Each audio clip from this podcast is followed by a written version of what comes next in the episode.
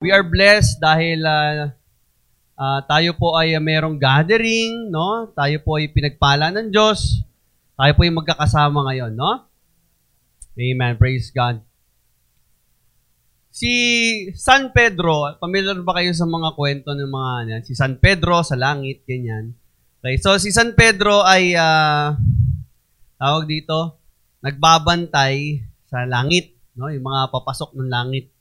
Ngayon, may dumating na ah, tawag dito, babae at ah, sabi niya, okay, bago mo bago ka makapasok ng langit, ay ah, tatanungin tatanungin muna kita. Okay? Ah, sagutin mo muna yung tanong ko. Kapag nasagot mo, makakapasok ka na sa langit. Sabi niya, oh, 1 plus 1. Sabi niya, 2. Oh, sige, pasok ka na. Sabi niya.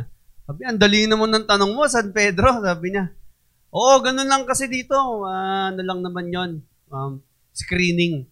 So, kailangan lang masagot yung tanong. Ay, sabi niya, pwede ba, no? Pwedeng ah, ikaw muna magbantay. Si, si CR lang ako. Sabi niya, ako iihi lang. At ah, babalik din ako pagtapos. Pwede ikaw muna magbantay dito. Ganito lang naman, simple lang naman. Lahat ng papasok, tatanungin mo lang. Pag nasagot nila, papasukin mo. Pag di nila nasagot, eh, dun sila sa impyerno. Eh, baka naman matagalan ka, San Pedro. Hindi, hindi. Babalik ako kagad. So, umalis na si San Pedro, siya din nagbantay. Okay? Ngayon, may dumating na kapitbahay niya. No, kumari niya. Uy, Mars! Sabi niya, sis, dito ka pala. No, sabi niya, ano ginagawa mo dyan? Ba't nandiyan ka? Di ba dapat si San Pedro ang sasalubong sa akin? Ay hindi, nag-CR kasi si San Pedro. Eh, ako muna ang magbabantay ngayon. Ah, ganun ba? Buti na lang pala ikaw yung nagbabantay dyan. Eh, kumari kita. Di makakapasok na ba ako? Sabi niya, eh, sabi ni San Pedro, magtatanong muna ako ng ah, isang tanong. Pag nasagot mo, pwede ka na makapasok. Sabi niya, ah, ganun ba? Eh, anong tanong mo? Ay, dadalian ko na lang. Sabi niya, yung paborito natin yung pelikula. Okay? Alam mo ba yung pelikula? Yung malaking barko na bumangga doon sa malaking yelo. Anong tawag doon? Ginawan nga nila ng pelikula yun eh. Sabi ay Mars, ano ka ba? Sabi niya, Titanic! O, ka na, pasok ko na. Pasok na siya. Dali-dali naman ang tanong mo, sabi niya. Pa- padagdagan ng monitor, Pastor Calvin. ah. Ang dali naman ang tanong mo, sabi niya. Oh, ganun lang talaga. Sige na, pasok ko na dyan. Ngayon, sumunod naman, kapitbahay niya ulit. Kaso yung sumunod, may utang sa kanya yun. Lagi siyang inuutangan nun, tapos hindi nagbabayad. Ngayon, sabi niya, ah, nako, napunta pala to ng langit, ha? Sabi niya, oh, sabi niya, sabi niya, oh, namatay na lang tayo, hindi ka pa nakapagbayad, ah. Dito ka pa. Sabi niya, ay, nako. Eh, ba't ikaw ang bantay? Sabi niya, eh, wala, eh, akong pinagbantay dito ni San Pedro. Sabi niya, sa isip niya, hihirapan ko to. Sabi niya, loko-loko tong ano, hindi nagbabayad ng utang, hihirapan ko yung tanong. Sabi niya, pero ti- Titanic pa rin. Sabi niya, o sige nga, bago ka makapasok, sagutin mo muna yung tanong ko, ilan yung taong namatay sa Titanic? Sabi niya, ay alam ko yan, 1,514, napanood ko yan eh. Sabi niya, nagulat siya, nalaman, no? Di, sabi niya, parang masyado madali ah. Sige na, pumasok ka na. Eh, nakita niya sumunod, sunod pala na nakapila, yung babaero niyang asawa. Na sugarol, may mga bisyo, walang ibang ginawa kundi mang babae. Sabi nung asawa niya, Uy, honey!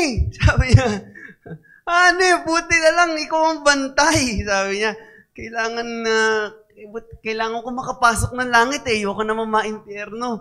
Sabi niya, Oo, ako nga ang bantay, sabi niya. Pero kailangan mo muna sagutin yung tanong ko. Eh, para naman wala tayong pinagsamaan yan. Narinig ko, tinanong mo dun sa kumare mo tungkol sa Titanic.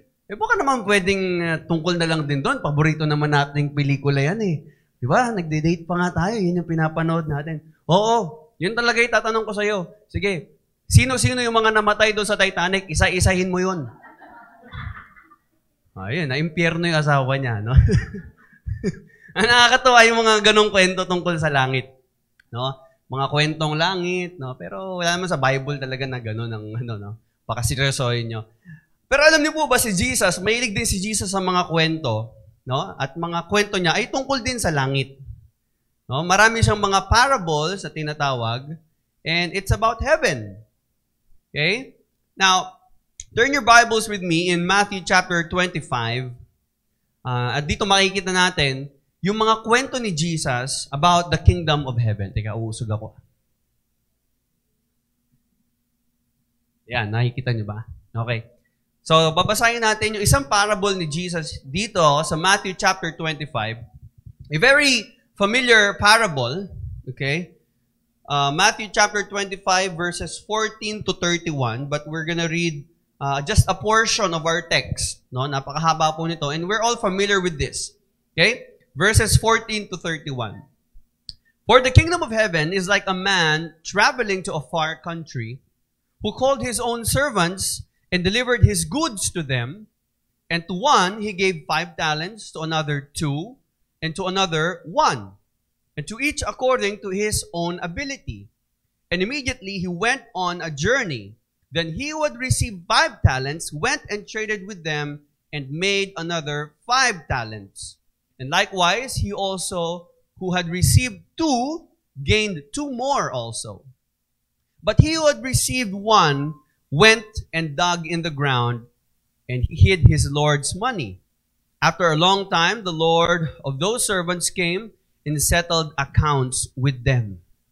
Now, we are all familiar with this story, and later on, we're going to look at um, their motivations in being a servant. Now, before we begin, let's bow down our heads and let's pray. Father, we thank you, Lord, uh, for this evening. We ask for your Holy Spirit to be our teacher and our preacher. Speak into our hearts, and may this message bring um, enlightenment and uh, instruct us and uh, give us the right uh, uh, motivation in our service to God.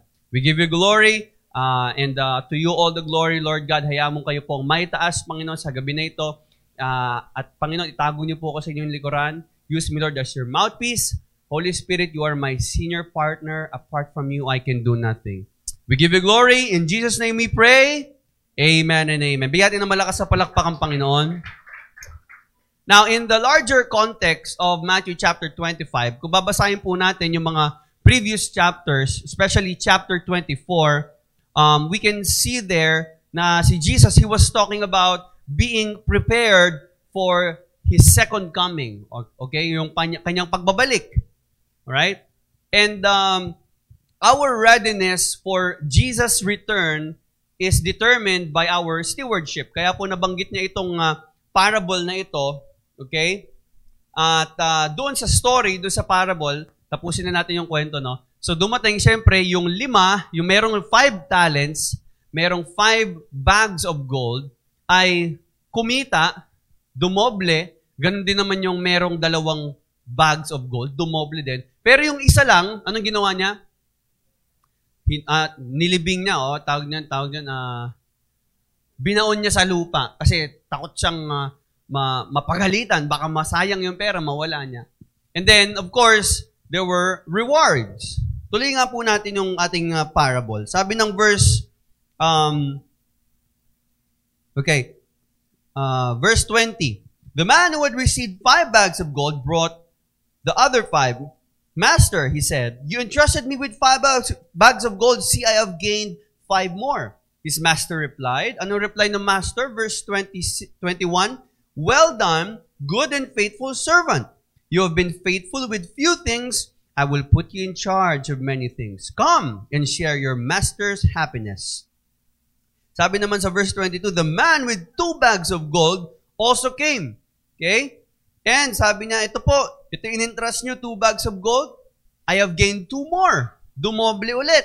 And sabi ng master niya, Well done, good and faithful servant. You have been faithful with few things. I will put you in charge of many things. Come and share your master's happiness. Then the man who had received one bag of gold came. Master, he said.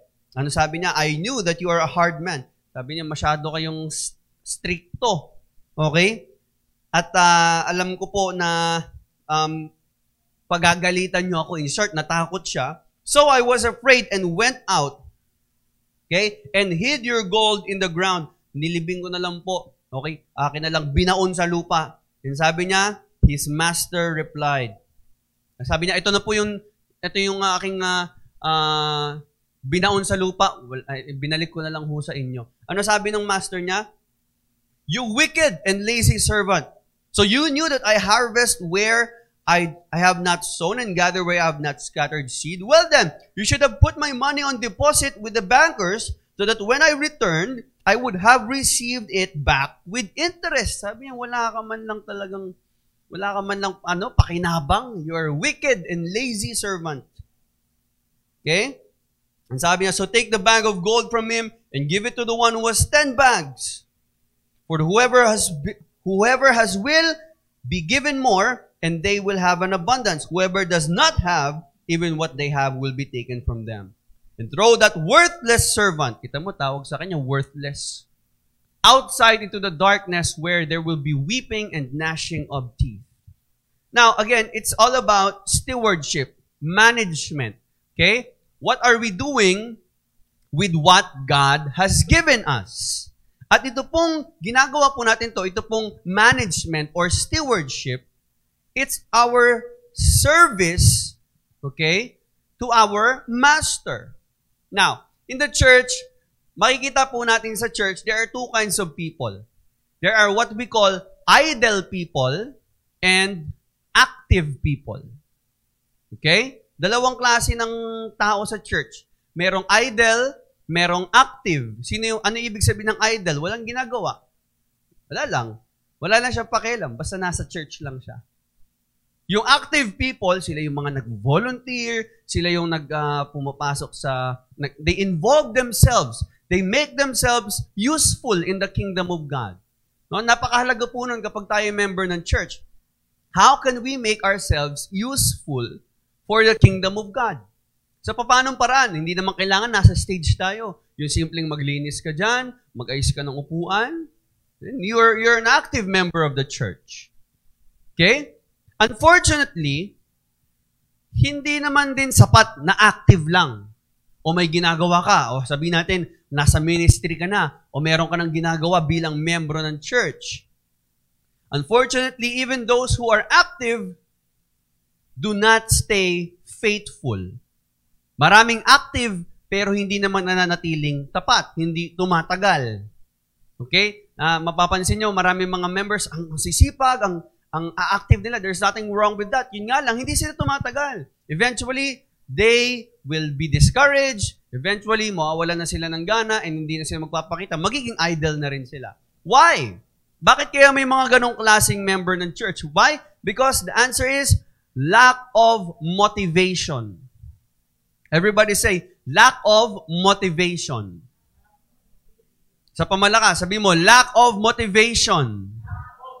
So yun yung problem. Okay? Kulang sa motivation. It's either there's a problem, kung ano ba yung kanyang motivation in serving. That's why our message for this uh, evening is, why do you serve? Bakit ba tayo naglilingkod? Okay? Why do we serve? Okay? Why do we serve God? Ano ba ang uh, motivation natin in serving the Lord? Okay? Ano ba dapat ang maging motivation natin? Ano ba dapat ang maging layunin ng isang lingkod ng Diyos sa kanyang uh, uh, katapatan sa paglilingkod? Bakit kailangan nating maging tapat? Para saan? Okay? Pag sinabing faithful, yung kahit may mga pagsubok, may mga problema, hindi ka alis. Kahit may mga temptations, maraming discouragement, maraming paninira sa'yo, hindi ka aalis. Faithful ka. Okay? That's what it means to be faithful. Now, ito po yung theme natin this, this evening. The theme of this message is, ito po yung pinakasasagutin nating tanong. What should be our motivation to serve the Lord faithfully? Okay? Ano ba dapat ang pinaghuhugutan natin? Ano ba dapat ang maging motivation natin to serve the Lord faithfully? Now, from our text, makikita po natin yung iba't ibang klase ng motivation dito. Okay? From our text, we can see that, first, we can see there is the prize. Everybody say, prize. Okay? So, this can be one of the motivation. Okay? Are we inspired by prize or in other um, terms, reward. Meron kasing reward. Sabi ng verse 21, His master replied, Well done, good and faithful servant. You have been faithful with a few things. I will put you in charge of many things. So that's a reward. He will be in charge of many things. In, in other terms, promotion, prize, or promotion. Okay? This was the reward received by the two servants who gained more talents. Kumbaga, dumoble yung kanilang, yung pinagkatiwala sa kanilang bags of gold. Sa tingin nyo ba itong dalawang servant, yung merong five bags of gold at merong two bags of gold, sa tingin nyo ba nag expect sila ng reward? Yes or no? Yes, of course. Di ba? Now, yung pagkakaroon ng expectancy na meron tayong reward sa Panginoon, it's a good motivation for faithful service. Siyempre, maganda nga naman na meron tayong reward. No? Yung, yung mag expect ka na meron kang prize. There's a goal, there's a reward waiting for you na kapag naging faithful ka, may reward ka sa Panginoon. Maganda yon. Okay? Sino ba naman di gaganahan na magtrabaho kung may kung kung may gantimpala, di ba? Kapag may may gantimpala, merong reward, talagang gaganahan ka.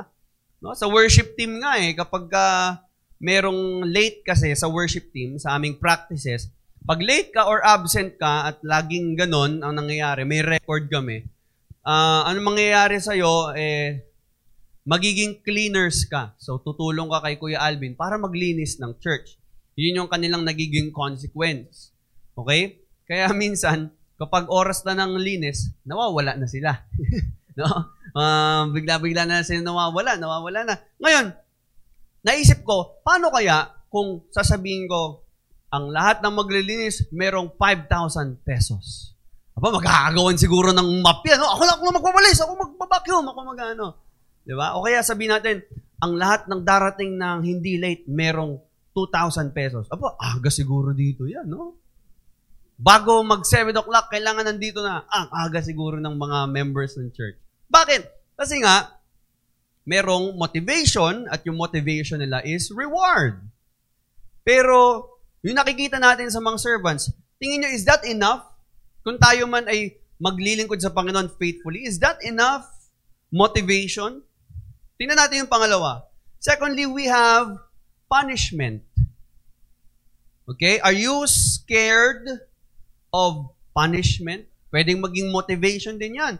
Ano sabi ng verse 30? Basahin natin yung verse 30. Ano yung punishment? Throw that worthless servant outside into the darkness, where there will be weeping and gnashing of teeth. In short, there will be torment. Alam niyo ba yung weeping and gnashing of teeth? Torture. Yung nagngangalit ang mga ngipin, yung ganon. Yun yung tawag ng weeping and gnashing of teeth. May pagtangis. Okay? So in short, there's a torment, there's a punishment. The servant who dug into the ground to hide the one talent he received from his master, ito yung naka-receive ng punishment. Ngayon, he was scared of losing okay, the bag of gold, the one bag of gold na pinagkatiwala sa kanya. And he wanted to avoid the consequence. He wanted to avoid the punishment. Sabi nga niya, sabi nga diyan, 'di ba? Sa verses 24 to 25, I knew you're a hard man. Sabi niya, Master, alam ko na ikaw ay stricto. Kaya nga natakot ako eh. Okay? But the very thing, yung mismong bagay na kinatatakutan niya, yung punishment ng kanyang master, yun yung nangyari. Alam niyo kung bakit? Alam niyo kung bakit? Sabihin niyo, bakit? Kasi, yung fear of punishment, Okay? Instead of it being a source of motivation, instead na maging motivation niya yung kanyang takot na maparusahan, ito pa yung naging dahilan niya para maging excuse sa kanyang master na kaya wala na lang siyang ginawa. Amen? So, tingin nyo ba, yung reward siguro, oo. No? Pwede maging motivation mo yan para maging faithful ay magsiserve akong faithfully kay Lord kasi may reward. Or pwedeng yung iba, no? Magsaserve ako kasi ayoko maparusahan ng Panginoon. Ayoko maparusahan ng master ko. Okay? Maaari din naman na yung punishment ang maging motivation ng, ng, ng pagiging faithful natin. No? It's possible. Sa pag-attend natin ng maaga, sa pag-prioritize natin sa ministry, sa pagtatights natin, sa pagtupad natin ng mga responsibilidad at duties natin sa Panginoon, no? Yun nga lang, ang problem, problem lang dito, kapag ito ang motivation natin, pag punishment ang motivation natin, paano kung hindi na tayo takot sa punishment? No? Halimbawa, uh, oh, yung mga ano dyan, uh, late, oh, eh, kayo ay uh, may penalty. Paano kung hindi ka natakot sa penalty? O paano kung wala nang sasaway? Halimbawa, kaya tayo uh, umaattend kasi baka mapagalitan tayo ni Bishop o ni Nanay Flor. May punishment, baka masermonan. Eh, paano kung wala si Bishop? For example, ngayon, nasa Isabela, di ba? Eh, ang motivation mo, punishment. Eh, ayaw mo masermonan ka, ayaw mo mapagalitan ka, kaya gagawin mo, dahil yun ang motivation mo, ah, wala naman eh, kaya okay lang. So, is it enough reason or enough motivation dahil ayaw mo lang mapagalitan, ayaw mo lang maparusahan, is it enough reason or enough motivation for us to be faithful? Tingin ko, hindi papasa itong punishment. But it can be.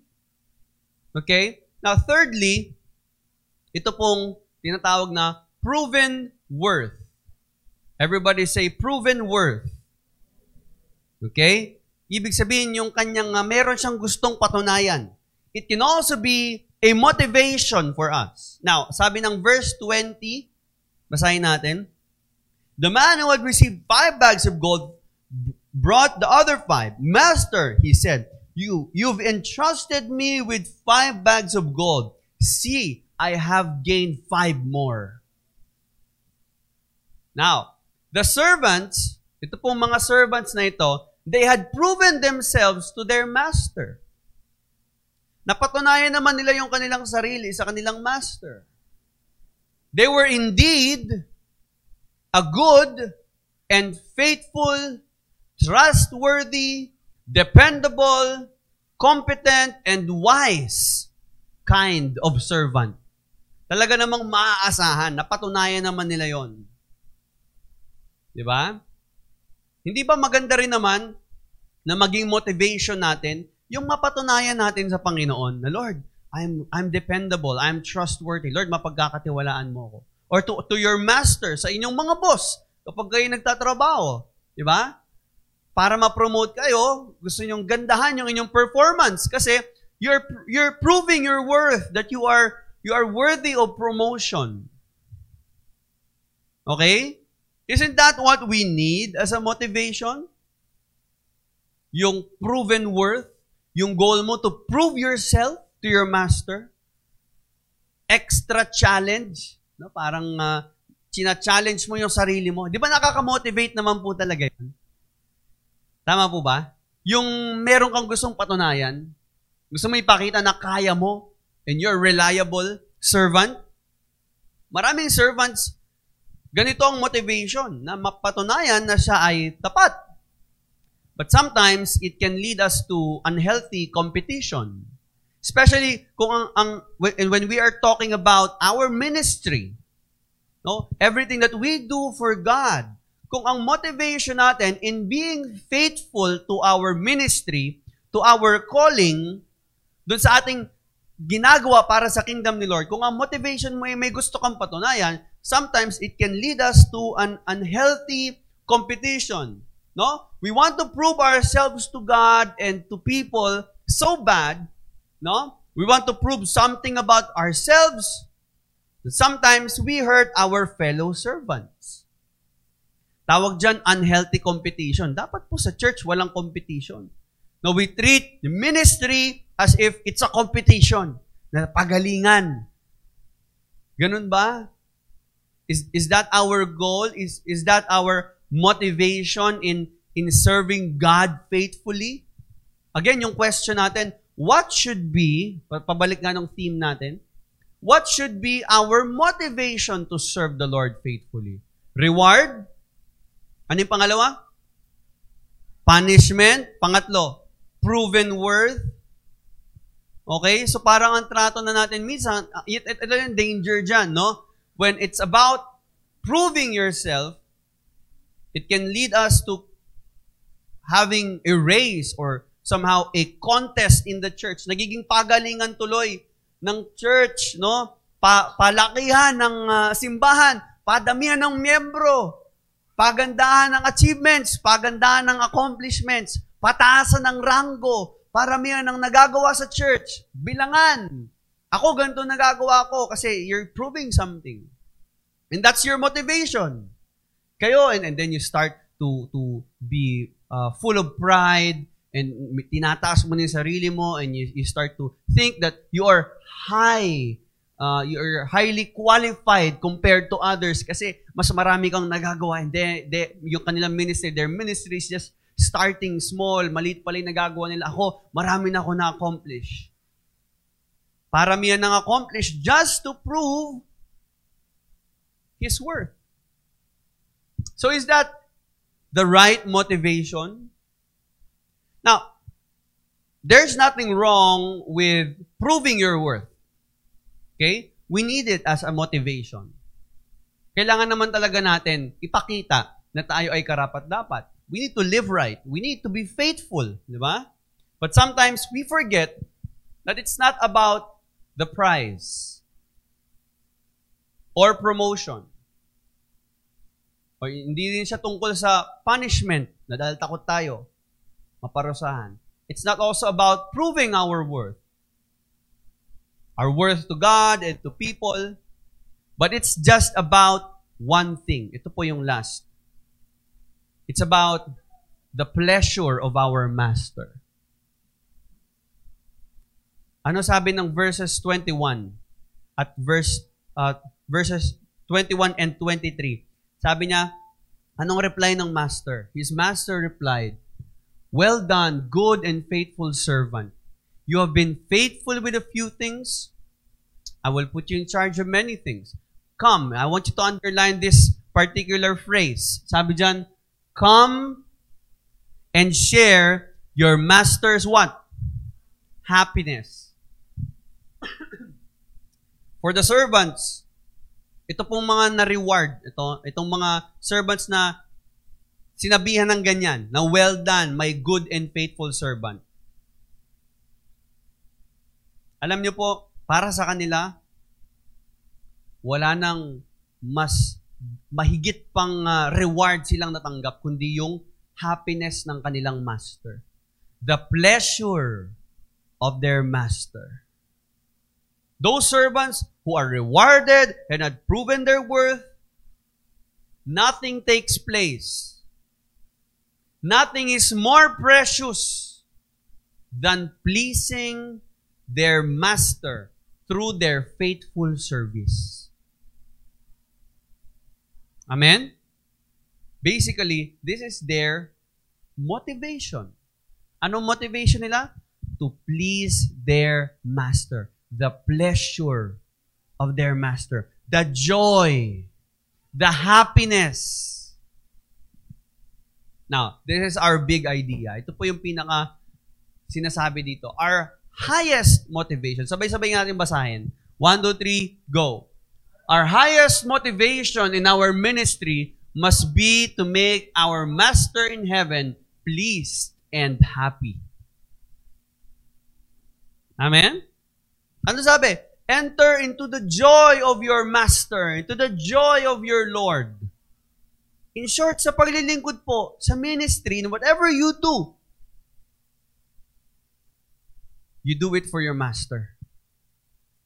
Sino ba yung master natin? Jesus. No? Our master in heaven. Wala tayong ibang piniplease. Wala tayong ibang audience. Yan ang motivation natin. Mapasaya ang Diyos. malugod ang Diyos. Bakit ka ma-attend ng maaga? Kasi takot ka mapagalitan? Mali motivation mo. Ang motivation mo, malugod ang Diyos. Bakit ka laging umaattend sa church? Ba't ka nagpipray? Bakit ka nagpapakasipag sa ministry? Gusto mo na promotion? Gusto mong umangat ang rango, mapansin ka, kung kilalanin ka? Mali ang motivation mo. Our highest motivation in our ministry, in every engagement or involvement natin sa kingdom ni Lord, everything we do for the Lord, it must be for His pleasure, for His joy. Why do we serve God? Why do we minister to other people? Bakit tayo nagba-Bible study? Bakit tayo nag, nag, nag, nagpupunta sa mga sulok-sulok, sa mga bahay-bahay? Is it to be famous? Yung ba'y para kilalanin tayo at uh, tumaas ang tingin ng tao? No! It's for the pleasure of our Master because we have a Master. Gusto nating sumaya siya, malugod siya sa ating ginagawa. Kaya tayo tapat. Kaya tayo nagiging faithful. Kasi yun ang motivation natin. Huwag ka lang maging faithful dahil alam mo may reward. Huwag ka lang maging faithful kasi alam mong baka mapagalitan ka. Kaya ka lang ganyan. Kaya ka lang faithful. Huwag ka lang maging faithful kasi may gusto kang patunayan. Maging faithful ka kasi gusto mong malugod ang Diyos sa buhay mo. Amen? Palakpakan natin ang Panginoon. Alam niyo, para sa kanila, yung dalawang servant na may reward, hindi naman yung ano eh, hindi naman yung promotion, yung reward na kinasaya nila eh. Hindi naman din yung napatunayan nila yung sarili nila. Hindi naman yun yung nagpasaya sa kanila. Ang nagpasaya po sa kanila ay nalaman nilang sumaya yung kanilang master. Kaya sila masaya. No? Enter into the joy of your Lord. Na ito pong sinasabi dito na parable, if you will look at the very um, first sentence na sinabi ni Jesus sa, sa chapter 25, verse 14. Okay, ay dito sa sa verse 1 ng chapter 25. At that time, the kingdom of heaven will be like 10 virgins. So dalawa po kasing dalawa po itong ano, parable na ito. So itong dalawang parable na ito, Okay, yung una about sa 10 virgins, itong text natin is about the parable of the talents. It's talking about the kingdom of God. Okay? Remember, when there are parables, okay, it's it's used by Jesus to illustrate, no, what will happen. Sabi niya, ang, ang kaharian ng Diyos parang ganito, parang merong um, nag-assign ng, ng five bags, two bags of gold, and one bag of gold, at babalikan niya yon. At ito yung ito yung magiging reward nila. Sabi, ang naging reward nila is, sabi, Well done, my good and faithful servant. You have been faithful with few things. I will put you in charge of many things. Come and share your master's happiness. Alam niyo po, yung sinabi doon na come and share your master's happiness or enter, in other translations, enter into the joy of your Lord. Ito po yung itsura. It is the very picture of heaven. Okay, ito yung pinaka-kwento ni Jesus tungkol sa langit, hindi yung kwento ng tungkol kay San Pedro. Okay? Itong, itong kwento ni Jesus tungkol sa langit, ito yun. This is the echo. This is the, the picture, the very image of what will happen when we enter heaven. We are entering into the joy of our Master. Amen? Yung pagpasok mo sa langit, you're entering into the joy of your Master. At alam, paano magkakaroon ng joy ang master natin? Paano magkakaroon ng joy ang master natin if we are a good and faithful servant? Hindi sinabing good and brilliant servant. Hindi sinabing matalinong servant. No. Hindi sinabing good and famous servant. Hindi rin sinabing kailangan sikat ka para ma-please ang Lord. Kailangan kilala ka sa buong mundo. Ikaw ang kilalang song leader, ikaw ang kilalang musician, ikaw ang kilalang pastor na magaling, ikaw ang kilala, televise ang iyong programa. Hindi sinabing ganun. It's not about being brilliant, being famous. Ano ang sabi doon? Good and faithful. So, kailangan ba natin maging sikat? Kailangan ba natin ng appreciation ng mga tao? Eh kung ikaw, ang after ka sa, sa joy ng mga tao, eh malulungkot ka kapag walang pumapansin sa'yo sa church. But if you're after the joy of your master, even if no one appreciates you, wala kang pakialam doon. Kasi you don't live to please people. You live to please your master.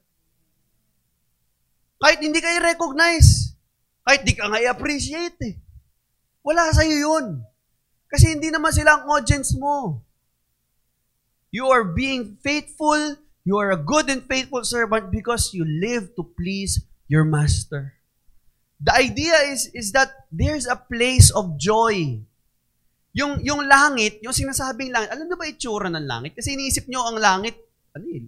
Uh, geographical eh, na parang aakyat ka doon at lugar yun na may, yeah, merong ganong, may ganong uh, description. But you know what, what makes heaven heavenly?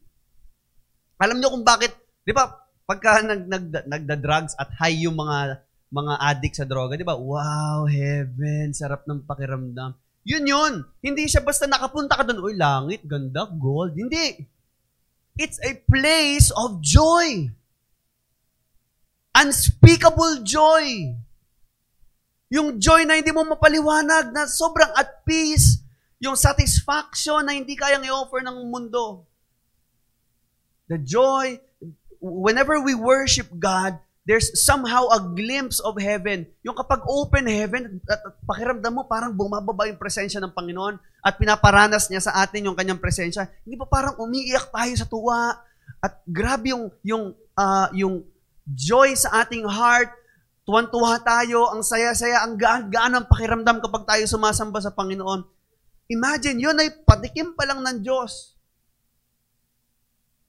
But heaven, kaya siya heaven, kaya maganda sa langit, kaya, kaya tayo dadalin doon ng Diyos at kaya tayo mapupunta doon, kaya masaya sa langit. Because it's a place of joy. Anong joy? Joy ba dahil mayroong pera doon? Joy ba dahil gold yung tulugan natin? O, o wala na tayong problema doon, hindi tayo magkakasakit? No, that's not the joy that I'm talking about. I'm talking about the joy of our Master. At, at yung sinasabi ng Bible, hindi ito yung joy na mismo nang gagaling sa atin. It's the joy of our Master at sinishare niya yun. Isinishare niya yun sa kanyang mga servants. Tayo yun. We are invited to join the Master in, in that place of joy. Amen? Now, this is not a servant's portion. It's the portion of joy. Nanggagaling itong joy na to sinishare ng master. Amen? Now, our greatest reward in being faithful is not money. Kasi minsan, minimeasure natin, alam niyo ito nangyayari, sinusukat natin ang faithfulness ng isang lingkod ng Diyos kapag mayaman na siya. Alam mo yung mindset na ganyan? Gusto kong baliin yan eh. Ay, siguro ano, faithful yan sa Lord. Bakit? Yumaman eh.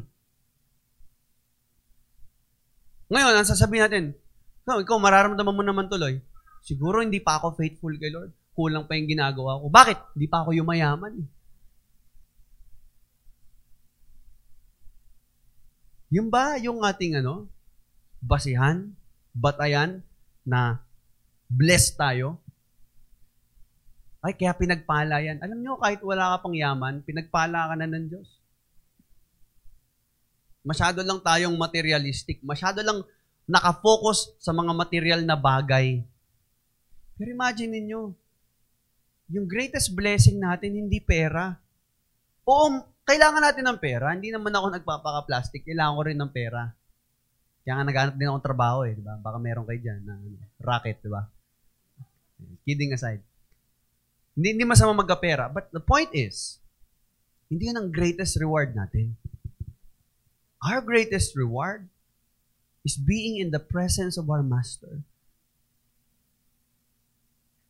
At yun yung, yun yung dapat maging motivation natin. Why we need to be faithful. It's not money, it's not fame, It's not the rank na kailangan Cardinal ka? O ano ka ba? O pastor ka ba? O ano bang kinikilala ka ba sa buong mundo? But the joy of our Master in heaven. Now, listen to me carefully. This is a joy that is incomparable. Sabi nga po natin, incomparable. Sa pamalakas, sabi mo, incomparable. In short, wala pong may papantay dito. Itong joy na ito, let me, let, let me explain. It is the incomparable joy. Okay? Na, na ino-offer ng langit, yung joy ng master na yon, hindi yun kayang i-offer ng mundo. Listen carefully. Hindi yun kayang i-offer ng pera. Alam mo yung joy na tinatanggap mo pag tumatanggap ka ng pera? Uy, ayuda. Magkano tinanggap mo sa ayuda? May tumanggap ba ng uh, ah, 10,000 sa ayuda? Wala. Uh, ah, 8,000. May 8,000 na ayuda. Taas kamay, huwag kayo maya. Nakatanggap ng 8,000 na ayuda dito. Wow! Anong pakiramdam nyo? O, halimbawa, pumunta kayo ng uh, Wawa Win. At sabi ni, ni Kuya Will, 10,000! Oh, grabe yung joy, di ba? Nagtatalunan yung mga tao. Di ba? Bigyan pa ng jacket, ng CD, bigyan ng ano yan. Bigyan ng bahay, bigyan ng lupa. Yung joy na yon.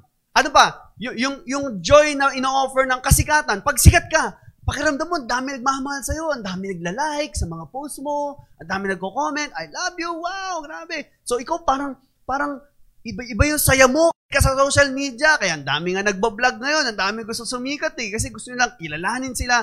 Kasi pag may fans ka, masaya. Di ba? Yung sikat ka, sarap sa feeling nun. May magpapapicture sa'yo. Di ba? Feeling mo, mahal na mahal ka talaga ng tao. Kasi sikat ka eh. Iba yung joy na meron doon. Ano pa? Yung, yung pera. Di ba? Again, yung, yung security, not just the, the money itself, but the assurance, yung security na, ay, hindi ko na kailangan problemahin yung bills ko. Ay, buti na lang, meron akong trabaho. Ay, buti lang, meron akong ipon. Meron akong investment. The joy, the, the assurance, no? coming from our wealth, our investments, our savings, our businesses. Yun, yung joy na meron doon na wala kang inaalala, na wala kang iisipin na kakain ka bukas, wala kang pambili ng pagkain. Yung joy na alam mong meron kang tatanggapin pera kasi may negosyo ka. Or yung joy na, na marami kang mga lugar na napupuntahan. O, sino dito gustong pumunta ng ano? Ng uh, ta, Baguio, masyado ng uh, ano yon. Yung, yung bago naman. El Nido, Palawan. Yung beach. Di ba? Taas kamay. Dadaling ko kayo doon ngayon ah. Ang dami ng taas kamay, no? Ayun, no? Oreo, oh. oh. Meron, bukas bang Palawan? Hindi pa. Bukas na! Di ba? Dadaling ko kayo doon. Ha? Palawan Express. Hindi, joke lang. Di ba? Iba yung joy kapag napupunta tayo dun sa mga lugar na magaganda ang tanawin. Wow! Di ba? Sa bundok tayo, nakikita natin. Sa overlooking nga lang kami, pag pupunta kami, kami mga, pag mga youth, sinasama ko, ewan ko na, nag, basta na, pinipilit pa namin makapunta talaga doon kasi ang ganda ng view eh. Ang ganda ng view, makikita mo yung mga building overlooking. Wow, di ba? Makikita mo yung mga puno. Wow, ang ganda. Swimming pool. Beach, wow! Disneyland, USA, sa Canada, wow! Wuhan, wow! Diba? Now, bakit? Bakit tayo kapag ano, kapag tayo pumupunta na ibang lugar, merong, di ba nararamdaman nyo, may joy. Na-appreciate natin yon. ano pa? Kapag kumakain ka ng masarap. Di ba? Yung paborito niyong pagkain, ano yung mga paborito niyong pagkain dito? Magbanggit nga kayo, lechon kawali, mga ganun. Hipon, pakbet, sinigang na baboy, sinigang na hipon. Ano pa yung mga paborito nyo? Samgyup, di ba? Pag samgyup kayo, mm, wow, sarap. Di ba? Pag paborito mo, shawarma, mm, sarap. Mm. Kapag naiinom nyo yung paborito nyong inumin, C2, o yung kape, wow, sarap. Iba yung, may nararamdaman kayong joy, di ba? May nararamdaman kayong satisfaction, pero, oh, milk tea, milk tea, di ba? Milk tea, oh, yan. Oh, ano mga flavor ng milk tea ninyo? Yung mga kumain sa, yung pag nakatikim ka ng pares, nakatingin ka ng, uh, o kahit nakahigop ko man lang ng, na Lucky Me, na noodles, diba? Iba yung joy. Pero, pansin niyo ito nga, ito na yung sinasabi ko. Sabi ng Bible, No eye has seen, no ear has heard, no mind can know what God has in store. Ibig sabihin, yung joy sa langit, yung joy na ine-expect mo sa langit, yung joy ng master natin, hindi pa nararanasan nino man dito sa mundo. Hindi kayang ikumpara yun. Hindi yun yung kagaya ng joy na, na marami kang pera. Hindi yun yung kagaya ng joy na maganda kotse mo, maganda bahay mo, at uh, masarap yung kinakain mo, o maganda yung mga lugar na pupuntahan mo, or sikat ka. Hindi yun yung joy. Higit pa doon. Higit pa doon. When you enter into your master's joy. Yun ang langit. Yun ang nagiging dahilan. Bakit totoong heaven talaga ang feeling sa langit.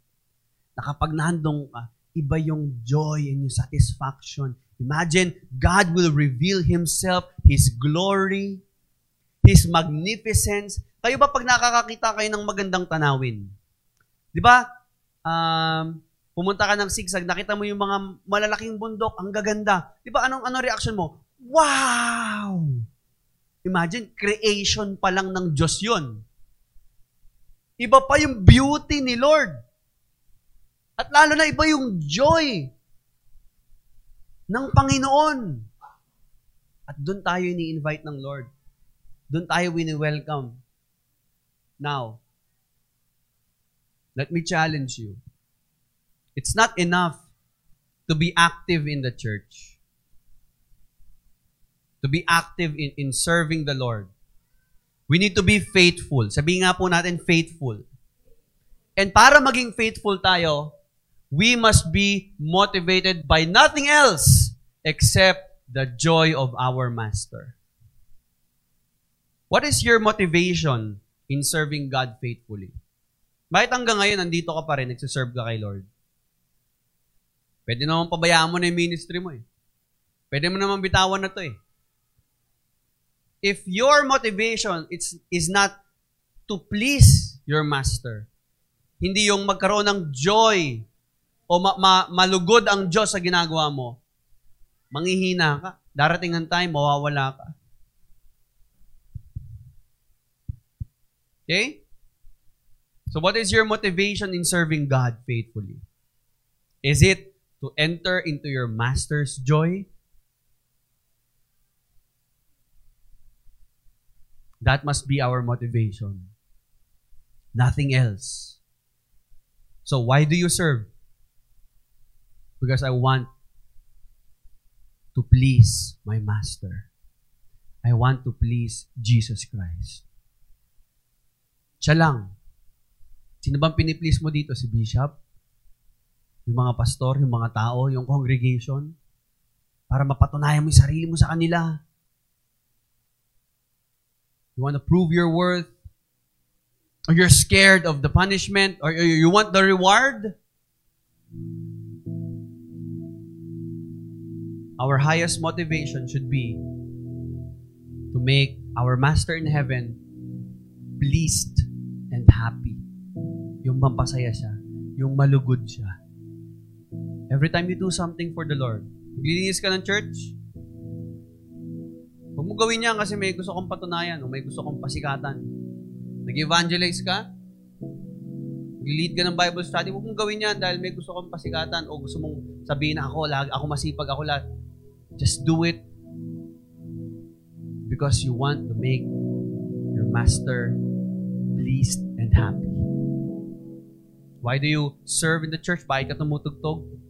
Bakit binibigay mo yung talent mo sa Lord? Bakit ka nagtatights? Bakit ka nag-offering? Ba't ka nagpe-pledge? Ba't ka nagsusupport sa ministry? Ba't ka nagpapakapagod dito?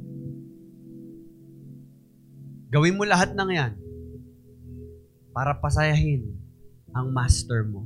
Para pasayahin si Jesus Christ. Wala nang iba. Let's bow our heads and let's pray. Father God, we thank you for this evening, for this message, for reminding us, Lord, our motivation, our highest motivation in being faithful in your kingdom, in your in our ministry, in our calling, is to make our master happy. Is to enter into our master's joy one day. Darating yung time, maharap kami sa Panginoon. Lord, we serve faithfully because we want to enter into your joy, into your happiness. We are being faithful in our calling, Lord God, even though maraming trials, maraming pagsubok, maraming discouragement. But we are still here, Lord God. We have all the reasons to give up. We have all the reasons to quit. Pero nandito pa rin kami, Panginoon, bumabalik sa iyo. Because of your grace, your mercy, we serve faithfully. Because we, we expect we expect and we dream about one day being with you, being with your presence, na makasama ka namin, and experiencing that joy that you promised that no eye has seen, no ear has heard, no mind has known, na wala pang wala pang wala pa yung joy na yon dito sa mundo na wala pa nakakaisip noon, hindi pa sumasagi sa isipan ng tao, hindi pa nakikita ng aming mga mata, hindi pa naririnig ng aming mga tenga. Yung joy na yung Panginoon, yun po yung hinahanap namin. Yun yung, yun yung goal namin na makamtan, Panginoon. And that joy is found in your presence alone. Thank you, Father. We give you glory. In Jesus' name we pray. Amen and amen.